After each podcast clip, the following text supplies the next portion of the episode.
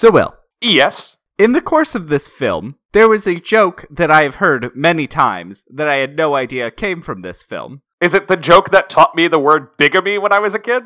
It is not.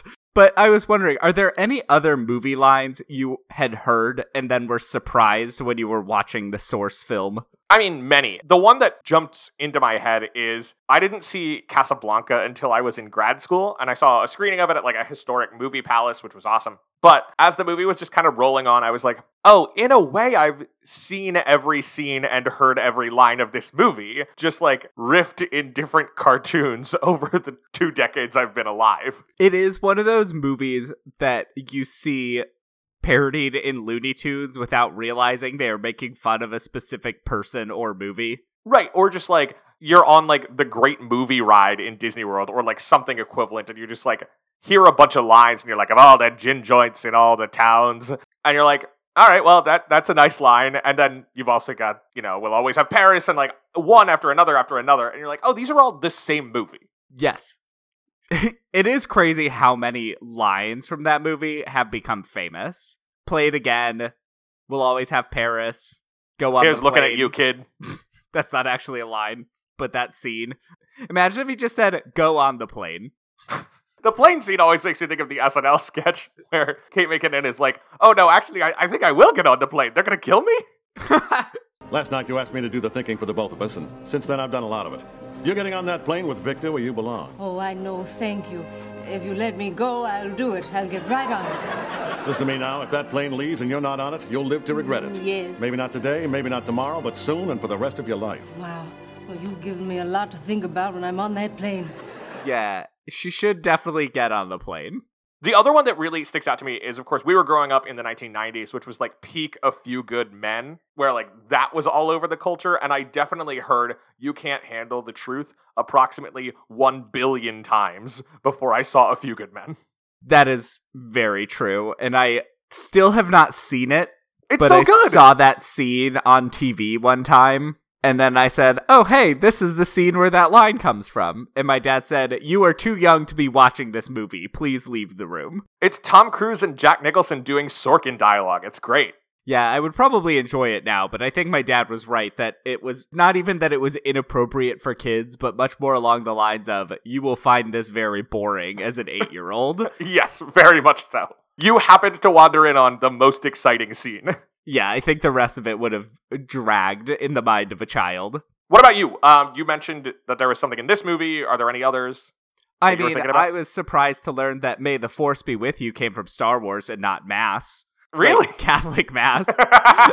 when I first went to Catholic Mass as a kid, I was a little surprised by that. It was more honestly, I was surprised about how Star Wars adapted that into a line Because I assume that he has been to a mass and heard "May the Lord or Spirit or whatever be with you, Lord, Lord." And now, sorry, I have not been in a while. you do not have to apologize to me for not knowing the words of the Mass. I will say, I went with my grandparents after they changed it and had a whole John Mulaney moment when they said, and with your spirit. And I said, and also with you. For a while there, they were handing out like cards in basically every church, like, trust us, you're gonna want this. We changed the dot. It's the goldenrod pages, day of, line changes to the script. So, were there any others uh, from movies? I think the most famous example that I have come across is a very good introduction to this movie because it sums it up very well. And the line is when he is describing his adventures in Africa, you know, the whole one place Africa, Right. he says, One morning, I shot an elephant in my pajamas. How he got in my pajamas, I don't know. Then we tried to remove the tusks, but they were embedded in so firmly that we couldn't budge them. Of course, in Alabama, the Tuscaloosa. But uh, that's entirely irrelevant to what I was talking about.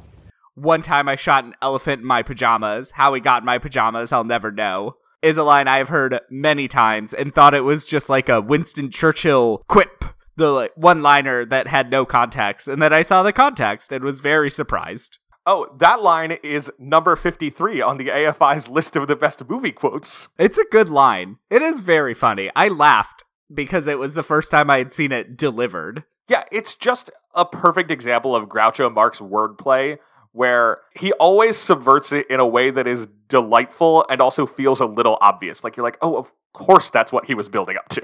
There are times where it is very sweaty in this movie and relies on some very blatant mispronunciations or just being a different word. Hey now, that scene with Harpo and Chico where Harpo keeps pulling out different stuff instead That of a flashlight is was great. Very funny because I also did not know what he meant by a flash. So Oh, okay. I was also building up. I was like the suspense of what he is actually asking for specifically. And then he finally pulls out a flashlight and I go, "Ah, of course, it was a flashlight." The point that I lost it in that scene was when he pulled out a, a hand of cards that was a flush. That was my favorite.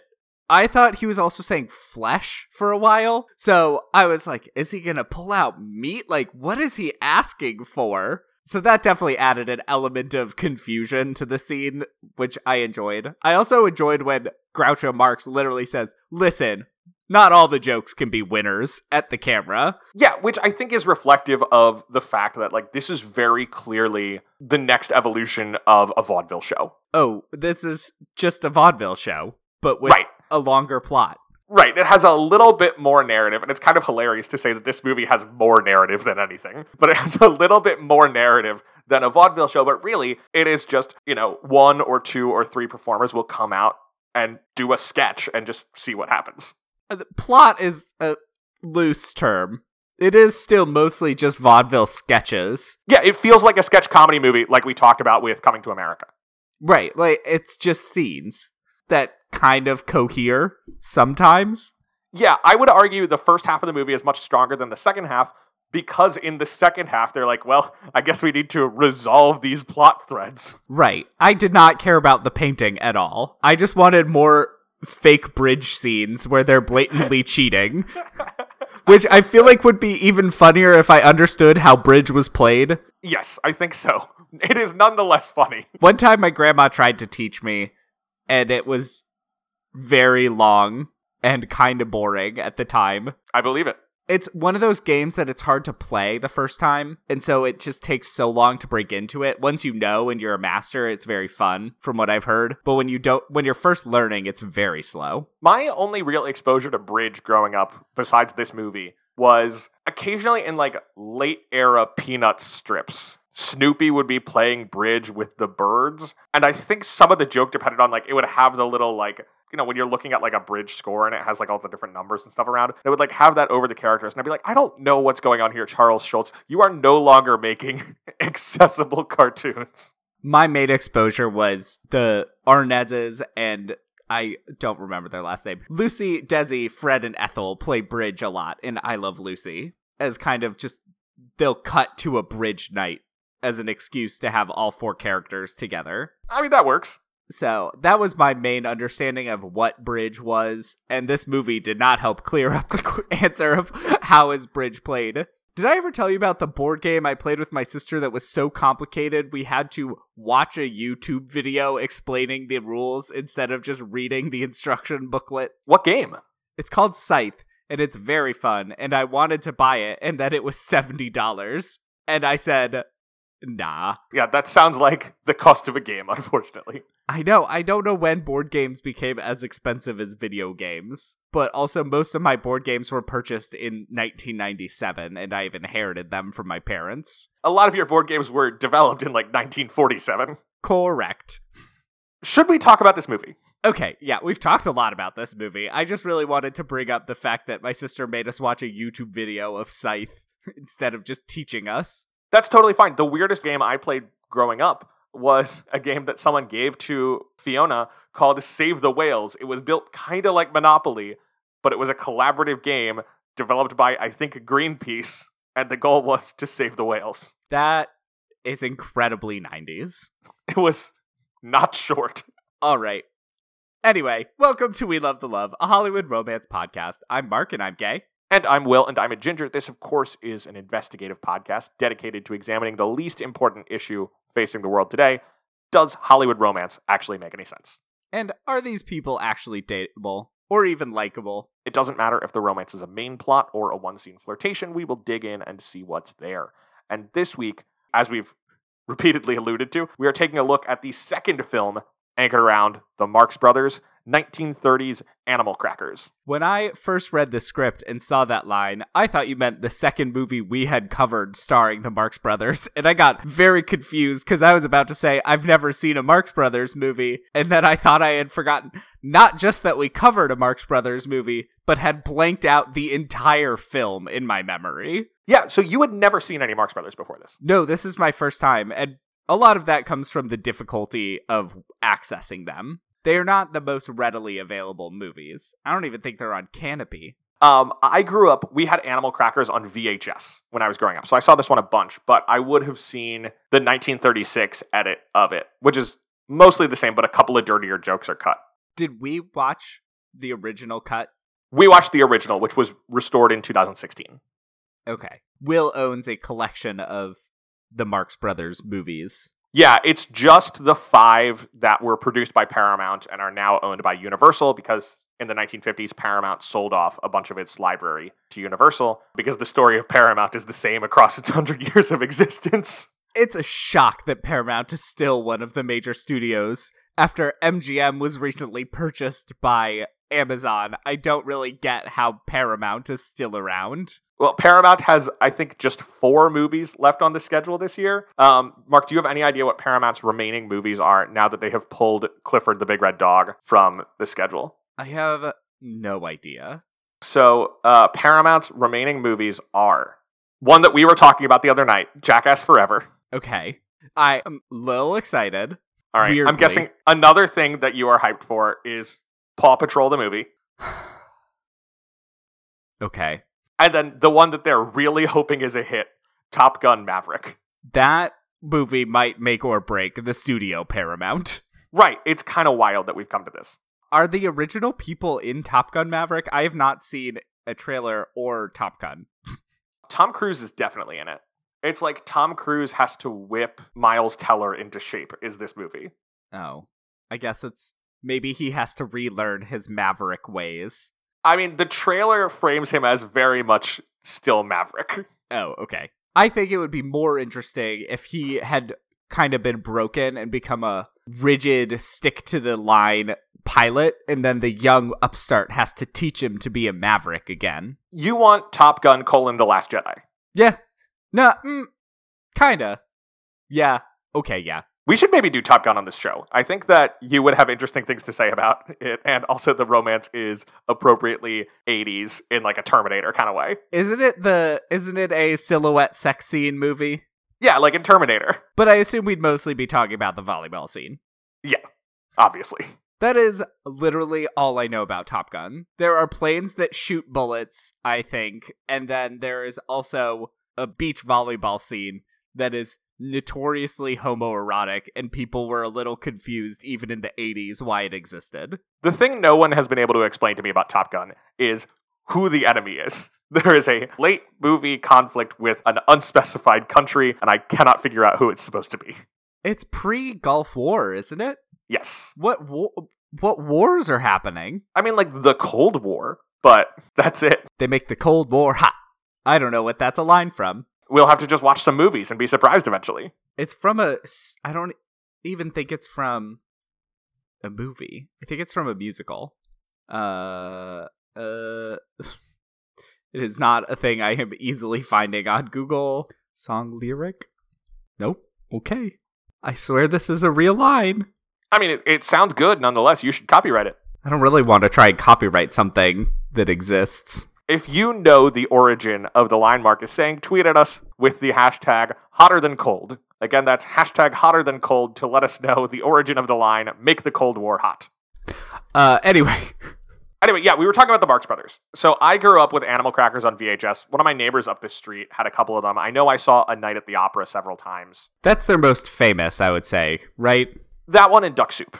Yes. I think Duck Soup is probably the best one. But it's kind of wild to look at the actual run and see that there are ultimately 15 Marx Brothers movies. The last three of them come after a gap and are not as well regarded. But there is a run of 12 movies almost every year between 1929 and 1941. That's insane.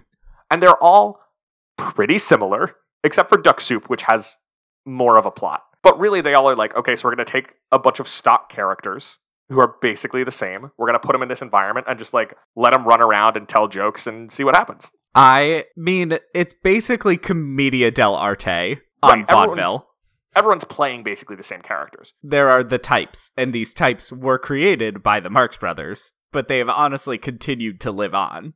I also like that this movie is called Animal Crackers because it's basically just saying there might be some jokes about animals in it. Right, yeah. The, the title doesn't tell you a lot about it. I think it's nice that we're watching this movie not too long after we talked about Yankee Doodle Dandy because we had a lot of fun talking about the nonsense titles of George M. Cohan's plays. And I think Animal Crackers, coming from the period depicted in that movie, is a nice reflection of that. Did the scriptwriters not title their own plays and scripts? Because honestly, they just don't match up. It's almost like they have a printer that prints out the script and a title at the same time from two different computers, and then you just mash them together. I mean, I assume the writers, who in this case are George Kaufman and Morrie Ryskind and uh, Bert Kalmar and Harry Ruby, I assume like they put some kind of name on it, but it's also easy to imagine, much like happens with the film industry, producers then say, all right, but like, what's the title that's going to sell this movie? We talked about this way back at the beginning of the show with Can't Buy Me Love,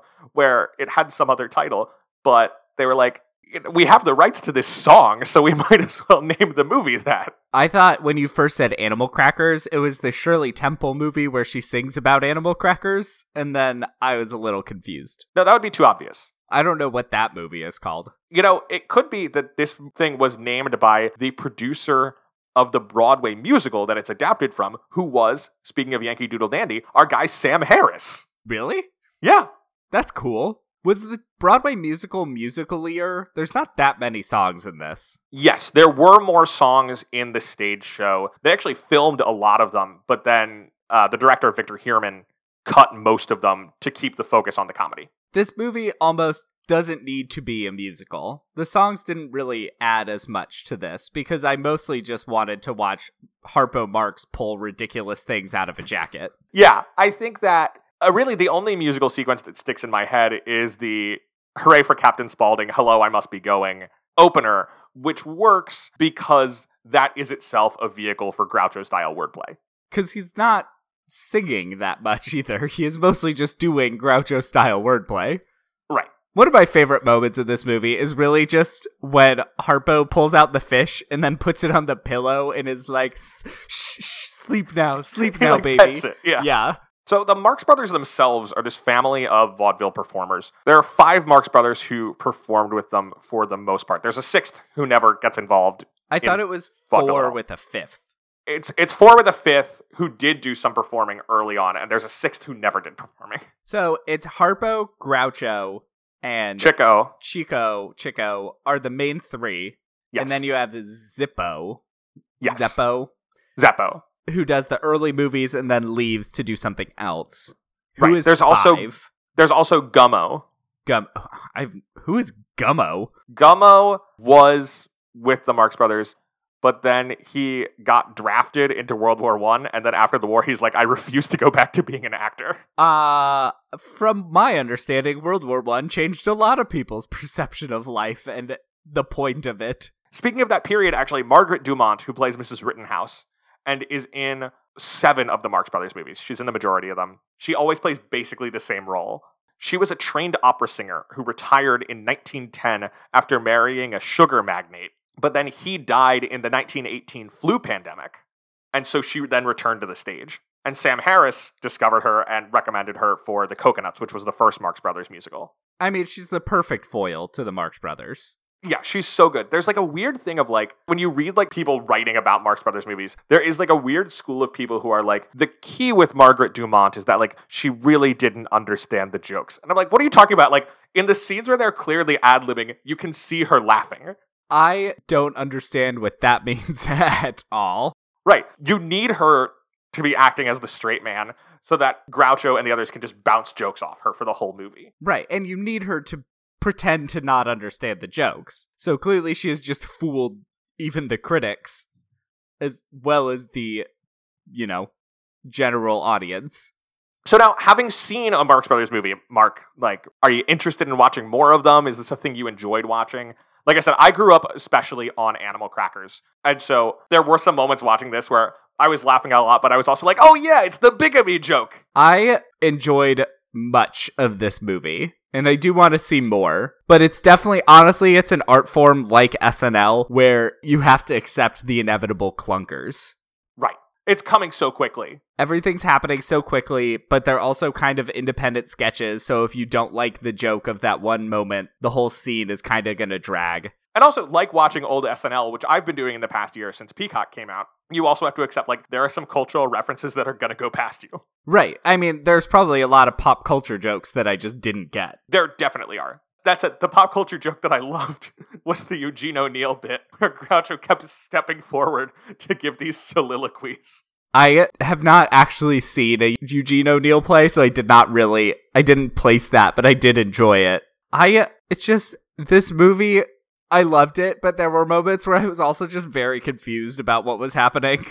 I think it is a movie that is utterly disinterested in plot for its first half. It likes its characters a lot. It has no interest in plot. And then the second day of the movie, after like the night where the paintings are discovered to be missing, they're just like, I, I don't know, man. I couldn't even tell if they ever confirmed if he had actually been to Africa or not. Because it sounds like he hasn't. And oh, you're talking about like when he tries to get somebody to finance his retirement? Right. And also when he's telling his stories about moose and elk. The Elks Club one I did really enjoy. Yeah. The elks descend from the mountains for their annual convention. Something along those lines. The elks, on the other hand, live up in the hills, and in the spring they come down for their annual convention. It is very interesting to watch them come to the water hole, and you should see them run when they find it is only a water hole. What they're looking for is an alcohol. I might, since I have your DVD collection, I might, if I have time, try and watch Duck Soup in particular. Duck Soup is the bomb. Because it was very. I did laugh out loud multiple times. I'm I'm so glad. It, this is the kind of thing, like I said, that I grew up loving, and I was hoping that you would enjoy it as well. Obviously, there are some jokes that I did not care for, such as Harpo repeatedly attempting to sexually harass a woman. I would say successfully sexually harassing a woman. Successfully by the end, yes. I'd say he's sexually harassing her throughout. What we avoid is an actual assault. Yeah, that is true. He mostly just chases her. And Yeah. then seems to chloroform himself at the end on top of her. Yep. A surprising amount of chloroform in this Yeah. movie. It did make me think of the community scene where Yeah. they're like, we were all chloroformed.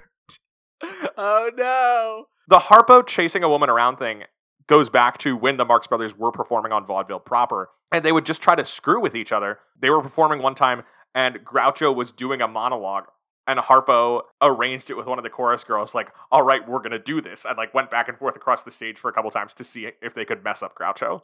I will say one thing that surprised me is Zippo is kind of attractive. Yeah, he's a hottie. He's definitely the standout in terms of looks. And I'd be curious to see what the others look like outside of their Marx Brothers getup. They look pretty similar. Zeppo even like stood in for Groucho sometimes in the stage shows when Groucho wasn't available. Because, I mean, if you just take away his Groucho look, I'm sure he is much less weird looking. It's a particular appearance.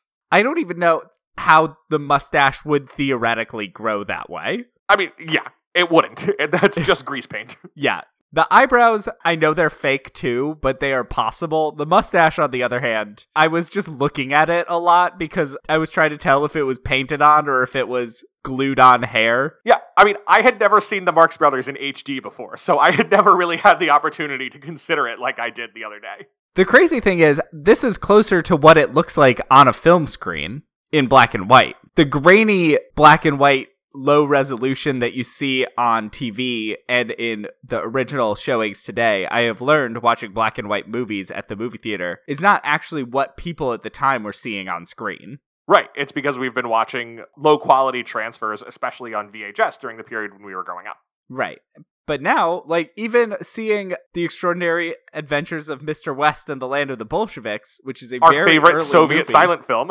our favorite Soviet silent film, the quality was actually good in the theater. Yeah, and that's an exciting thing, like whenever you discover it. Um, Animal Crackers actually particularly faced issues with this because Paramount let I don't understand how this works, but the Paramount while owning the movie, let the license on the like all the music expire. And so somehow, in the way those contracts were written, a chunk of the movie's rights reverted to the authors of the stage play. Then Universal bought Paramount's pre 1950 sound films, but wouldn't do anything with Animal Crackers because the rights were such a mess. Then in 1973, UCLA hosted a screening of the only version of Animal Crackers that was available. And this student, Steve Stoliar, went to the screening and was upset about how crappy the print was. So then he formed a semi serious activist group called Committee for the Re Release of Animal Crackers. And they were like, we're going to host an event. They got Groucho to come to UCLA for the event. Having Groucho there got them a lot of press and spurred Universal to make a deal that made Animal Crackers available in better quality again, which is how we got the version that I grew up with. And then in 2016, they remastered it again for the Blu ray. So the original cut, the pre code cut, wasn't really lost or anything. Or was it No. a situation where they discovered it in some old library like they do with some old movies? No, I think they, my understanding is that they had it. They just thought it was too much of a hassle to put out. Okay. It is always fun hearing the story of a newly discovered movie where in some non American country a lost print exists in the library that is discovered. I mean, we talked about that with Within Our Gates, where they found it in Spain, and so then they had to retranslate the intertitles. Right. And I think Metropolis, a longer Metropolis cut- is a mess. Yeah. And I think the cut we saw in the theaters, that longer cut was found in some Buenos Aires University library or something. Yeah. Every once in a while, a theater company will put on a Marx Brothers show, which is always strange because to do it, you have to have people playing the Marx Brothers characters. So, like, you have someone who is, like, if you put on Animal Crackers, you have someone who is, like, cast as Henry Spaulding, but is really cast as Groucho Marx. Right. You can't do it with an actual Henry Spaulding character. Right. Though it does happen every once in a while. Actually, before I was doing theater in high school, my high school put on a production of The Cocoanuts, which was strange in just that way. I was like, I know that guy, but he's playing Harpo for some reason. Especially Harpo is weird though, because the character, if it's not Harpo, should talk. There's Right. no reason for the character to be silent unless it is played by Harpo Marx. The most notable revival of Animal Crackers was in 1993 at the Paper Mill Playhouse in New Jersey, and it's notable because Kristin Chenoweth played Arabella in her first professional role. I love her so much. And her performance in Schmigadoon is killing me. Schmigadoon, which will be done by the time this episode is out, unfortunately, is the bomb. I love it. And it's the first time I really thought about the fact that all these musicals in the 40s are set during the childhoods of the people writing them, which is why they're all nostalgic for like the 1900s. The, the decade of the 1900s. Right, not the century. I mean, I always think about that anecdote from West Side Story that we talked about on our episode about that, where Sondheim talks about going back and forth to Leonard Bernstein in the writing of Tonight. And Sondheim's like, why would they sing about Tonight There Will Be No Morning Star? They live in Manhattan. There's never a morning star. Yeah. A lot of times things are just written to sound good with no basis in reality. Yeah, it works. And it works. Honestly, just go for it. We'll understand what you mean. And if anyone listening has not watched Schmigadoon on Apple TV, you gotta do it. Oh, it's fantastic. It's so good. It's even better than I was expecting. My only complaint is that so far, at the time of recording, four episodes have been released, and there have been four episodes without Jane Krakowski. It's weird. A baffling choice. She should be in it from moment one. Well, uh, by the time this episode comes out, we will have presumably seen her. Yes. Unless it's just a con. Well, I mean, I saw on Wikipedia what character she is parodying, and I cannot wait to see it happen. Oh, who is it? The Baroness from The Sound of Music. Oh, the best character in the Sound Yeah, of Music? coming in to play some high class socialite. Ah, can't wait. Cannot wait. It's also just weird because the idea of Schmigadoon, new arrivals, doesn't make sense. Yeah, that is a good point. Well, we'll find out. We'll find out. Alrighty, so eh, there's not really much point talking about the plot of Animal Crackers because the point of Animal Crackers is not to have plot, it's just to tell a lot of jokes. Just to give a brief summary, there is a party for a African explorer with a nice painting being debuted, and two people decide to steal it and replace it with replications of various qualities, and then they are all stolen. Two people who separately studied this painting and like for a class had to make reproductions. One of them is is Johnny, who's a failing painter, and they're like, well, swap yours in, and then when everyone's excited about the painting, you can be like, it's a fake! Look, I'm such a good painter, I tricked you! Buy paintings from me! And then there's also this woman who's like, well, I'm, I suck at painting, so we'll put it in there, and it'll embarrass the woman who's making a deal about this painting. I never really understood why that woman hates Mrs. Rittenhouse. It Yeah, wants her did to I. fail. I mean, I think it's funny. But it is funny. Yeah, it's never. Re- she's just walks in from the beginning and is basically, I hate Mrs. Rittenhouse and I want her to suffer, with no real explanation as to why. Yeah. So there's there's a lot of hijinks, a lot of good wordplay, and and then eventually everything gets found out, and Harpo doses everybody with I think insecticide, so they all collapse. I thought it was the chloroform again. So it would make sense if it's the chloroform. The thing he is using, a flit gun, is designed to spray insecticide. Right, but I the way I saw it is it was funny because he was adding chloroform instead of insecticide. You're right. They do show him pouring the bottle in there.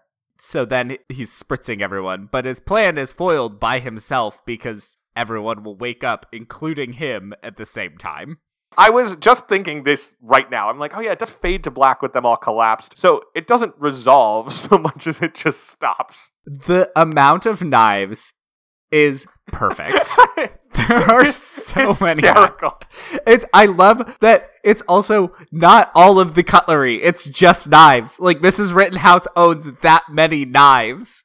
There's this scene where Harpo has narrowly dodged being arrested, but the policeman is like giving him a dressing down and keeps like shaking his arm. And every time the one arm is shaken, knives just fall out of his other sleeve that he has stolen. And you know that like to do that, what they must have done is like that sleeve like has an opening in the back and somebody's standing behind him just like dropping knives down his sleeve and it's the funniest thing. Yeah, there has to be a chute or something to get that many knives to fall out. Yeah, it's great. I would love to see the behind the scenes of how they got that many knives to fall out of the coat. I would love to see the behind the scenes of how they got that many knives. It's just a lot of knives. It's so many. So many fancy table knives. I'm realizing when you say knives independent, people could be thinking like hunting knives or knives designed to hurt people, but it's just silverware. It's cutlery. Great moment. So should we talk about romance?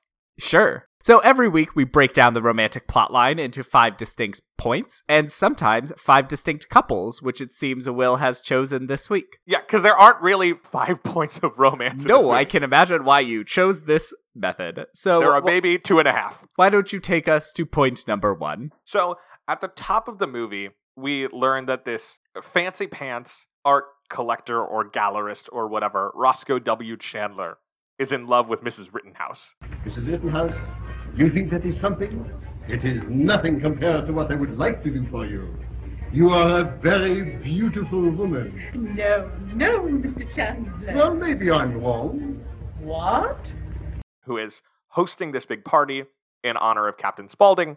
And as part of it, Chandler, who has just acquired this exciting, famous painting after the hunt, he's like, Oh, well, before I take it to my gallery, Mrs. Rittenhouse, you can display it here and it'll make you look really good. And also, maybe uh, we should get married. And it's a big enough deal of a painting that it is in the newspaper. Because the movie establishes the plot mostly through opening shots of newspapers about the party.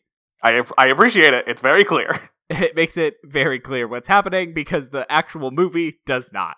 So Chandler repeatedly says that he is in love with Mrs. Rittenhouse, is kind of building up to saying that he wants to marry her. But unfortunately, he is interrupted by the arrival of Captain Spaulding, and also, unfortunately for him, this never comes up again. Yeah, it's a one scene deal. like there, there are places where it would perhaps make sense to bring it up again, but they do not. Nope, because they're too distracted by two other couples involving Spaulding, Yeah. which we Um, we should also to in a bit. mention that Roscoe W. Chandler is really Abie the Fishman, who comes from Czechoslovakia. and who is a thief, maybe? I think he was a thief, but is no longer. Right, he's He's gone gone, legit. Yeah. Abie the fish. I do I did appreciate that this movie called out the fact that Chico is obviously not Italian. Right. I love a movie with a terrible Italian accent. Uh, stop. I love a movie with a terrible Italian accent. I like it when it's both supposed to be serious and when it is not. Uh, Speaking of, I was at a nice family pizzeria recently and thought of our friends in Little Italy. Speaking of, also, I watched the trailer for House of Gucci recently. Yes. Lady Gaga's accent sounds almost like when I make fun of saying Buca di Beppo. House of Gucci! All right, so so that's our first romance is Roscoe Chandler and Mrs. Rittenhouse. Our second romance is the one that is ostensibly like like in a traditional musical comedy romance. These would be our main romantic characters: Arabella Rittenhouse and Johnny Parker. Oh, Mr. Ravelli, I want you to do something for me. I do anything for you. What do you want I should do? Do you see that painting? You mean this picture? Mm. I, I want you to take that out of the frame and put this one in its place. If this was not a Marx Brothers movie, this would be the main plot. Instead, it is a Marx Brothers movie, and so there is almost no plot. Right. So there are two and a half scenes of just their romance, which is more than any other pairing in the movie. Right. So Arabella is in love with Johnny, but Johnny is like a struggling painter, so her mother will never approve of Arabella and Johnny getting married. So the plan is to use this as an opportunity to gain renown for Johnny so that he can be famous enough that her mother will approve. But it also sounds like they'll just get married anyway. It does. And so that's where they come up with the plan to swap out Johnny's version of the painting with the original so that everyone can swoon over the painting. And then Johnny can be like, actually, that's mine! And then they'll all get commissions from him. And as Arabella says, we can be married and divorced in no time. Because this is a pre code movie where you can actually mention divorce. So they do the swap and they're all excited, but then when it's revealed, it has been swapped another time. By a bad one where Arabella actually questions Johnny's ability to paint, Which is funny. which is funny because it is so bad. She forgets a whole dog. And then later on, they have a nice duet where they sing Why Am I So Romantic to one another. And you're like, oh, right, these are our romantic leads. Haven't seen them in a while. And then at the end, I think they have a romantic moment briefly. Hooray for Arabella and Johnny Parker. All right, couple number three. All right, couple number three and four are simultaneous. right. I love triangle. So, couple number three is Captain Henry Spaulding, played by Groucho Marx, and Mrs. Rittenhouse, the Margaret Dumont character.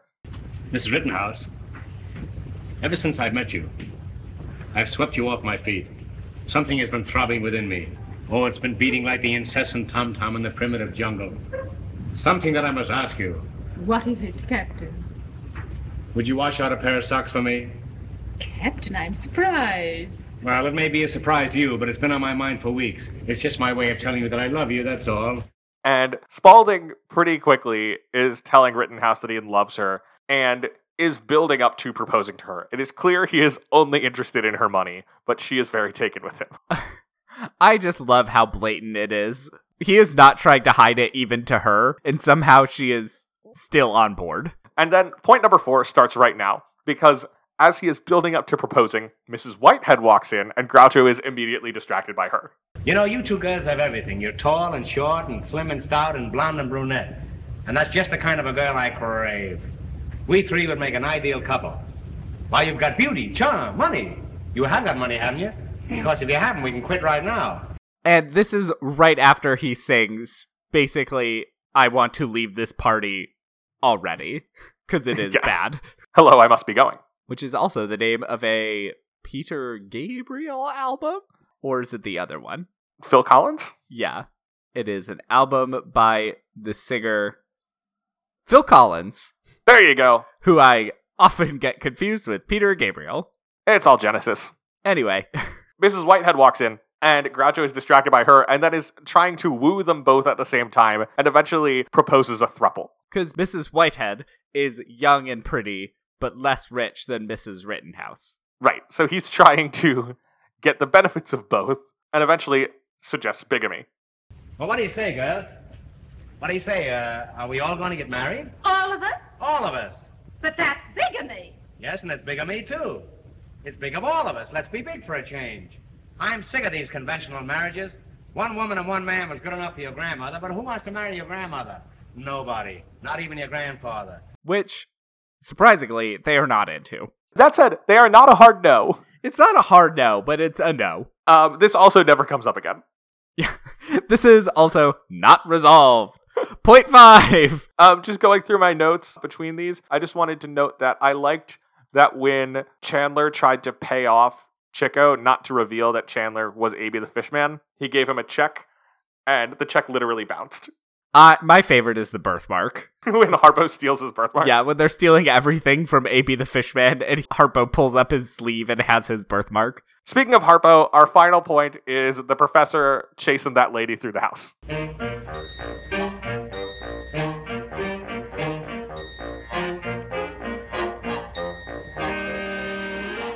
Which happens three times. And then at the end of the movie, when Harpo chloroforms everybody to try to escape, he's good to go, but then he sees the woman lying passed out and he decides that he would rather sleep beside her, so he chloroforms himself. It is nice that of all the things with a woman passed out, he decides to make himself pass out as well. Yeah, it could have gone so much worse. It could have been much worse. So, Mark, after watching The Romance of Animal Crackers, do you find it believable?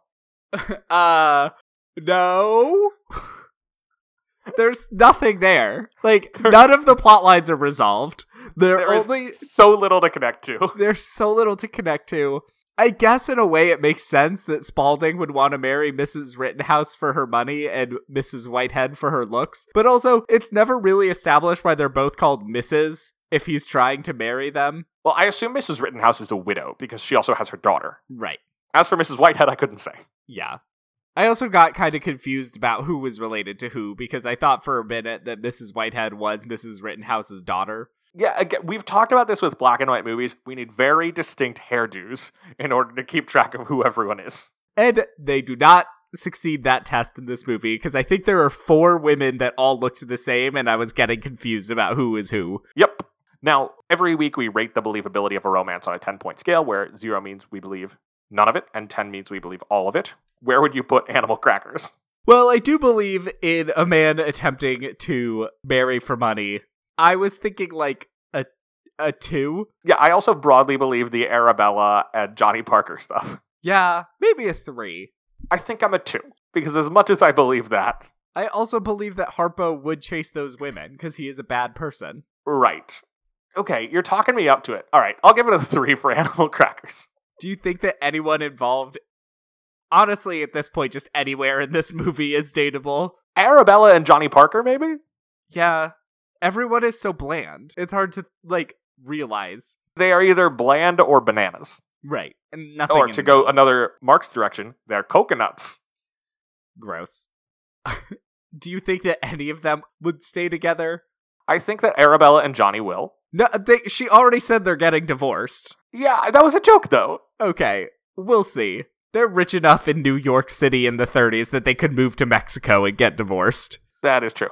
No, I got I got hope for those kids. And no other couple ends up together. Nor should they. If you had to pick one person in this movie to date, who would you choose? Mark, everyone in this movie is nuts. Like, I guess I would date Horatio Jamison, who's the Zeppo character, who is pretty good looking and doesn't give in to the Marx Brothers nonsense. Like, for example, when he's taking dictation from Groucho and writes down none of it because nothing that he said had any meaning. Maybe Hives. He's a, Oh, a loyal man who is nice Yeah, Hives is a and willing dude. to get into shenanigans. All right, that works. Now, Mark, um, obviously, Animal Crackers is adapted from a stage musical. Do you think that that musical is the kind of thing that we should be mounting on Broadway these days? Probably not. I think it's kind of best to leave the Marx Brothers to the Marx Brothers. Yeah, I just don't really see the point of having other people pretend to be the Marx Brothers pretending to be other characters. It doesn't really make sense. Well, uh, there we go. Mark, I'm so glad that you enjoyed your first foray into Marx Land. It helps Bugs Bunny cartoons make more sense seeing some of the Marx Brothers in action, honestly. There's a clear if line. nothing else. Next week, we will be taking a, a very different tone as we take a look at the 1970s romantic comedy drama, whatever, uh, Claudine, starring Diahann Carroll and James Earl Jones. This is one of our hardest shifts in a while, I would say. Yeah, it, it is still very much an enjoyable movie, and it is still also very funny. Yeah, it's on YouTube in its entirety. I'd really encourage people to check it out. Again, it's called Claudine. You have to search Claudine movie because otherwise a YouTube influencer named Claudine Gross. is the only list of videos you get. Unless you're like signed in and they have learned that you like movies. Well, until then, you can follow our show on Facebook and Twitter at Love the Love Pod, and you can email us questions or movie suggestions at lovethelovepod at gmail.com. And you can also tweet at us, again at Love the Love Pod, with the hashtag hotter than cold to let us know the origin of the phrase making the Cold War hot. I think it's from Anything Goes. I mean, it sounds Cole Portery. But that's like pre Cold War. That's the thing. So I think it may be from the off Broadway 60s version that had some original songs, I believe, added in. But still, the, it's set before the Cold War. So that vein of musical, I'm gonna do some. I'm gonna do some digging. Hashtag hotter than cold. Anyway, also make sure to rate, review, and subscribe to the show, especially reviews on Apple Podcasts. Really helps find new listeners. Mark, what is the best piece of dating advice you got from Animal Crackers? Be supportive in wacky schemes, because that is what eventually brings Arabella and Johnny together. I'm going to say don't spend a lot of time trying to do a build up. Just say what you want to say because Roscoe Chandler's problem is that he spends so long building up to his proposal, he never gets to it, and then Captain Spaulding shows up. And Captain Spaulding tried to build up to his proposal to Mrs. Rittenhouse, and then Mrs. Whitehead showed up. Just say say what you want to say. Well, there you go. Until next time, I'm gay. And I'm a ginger. So between the two of us, we know everything there is to know about romance. Bye-bye. Hello? I must be going. I cannot stay. I came to say I must be going. I'm glad I came, but just the same, I must be going. La la. For my sake, you must stay. If you should go away, you spoil this party. I am through. I'll stay a week or two. I'll stay the summer through. But I am telling you, I must be going. Before you go, you will blind us and never found. You'll be the going. I'll do anything you say. In fact, I'll even stay. But I must be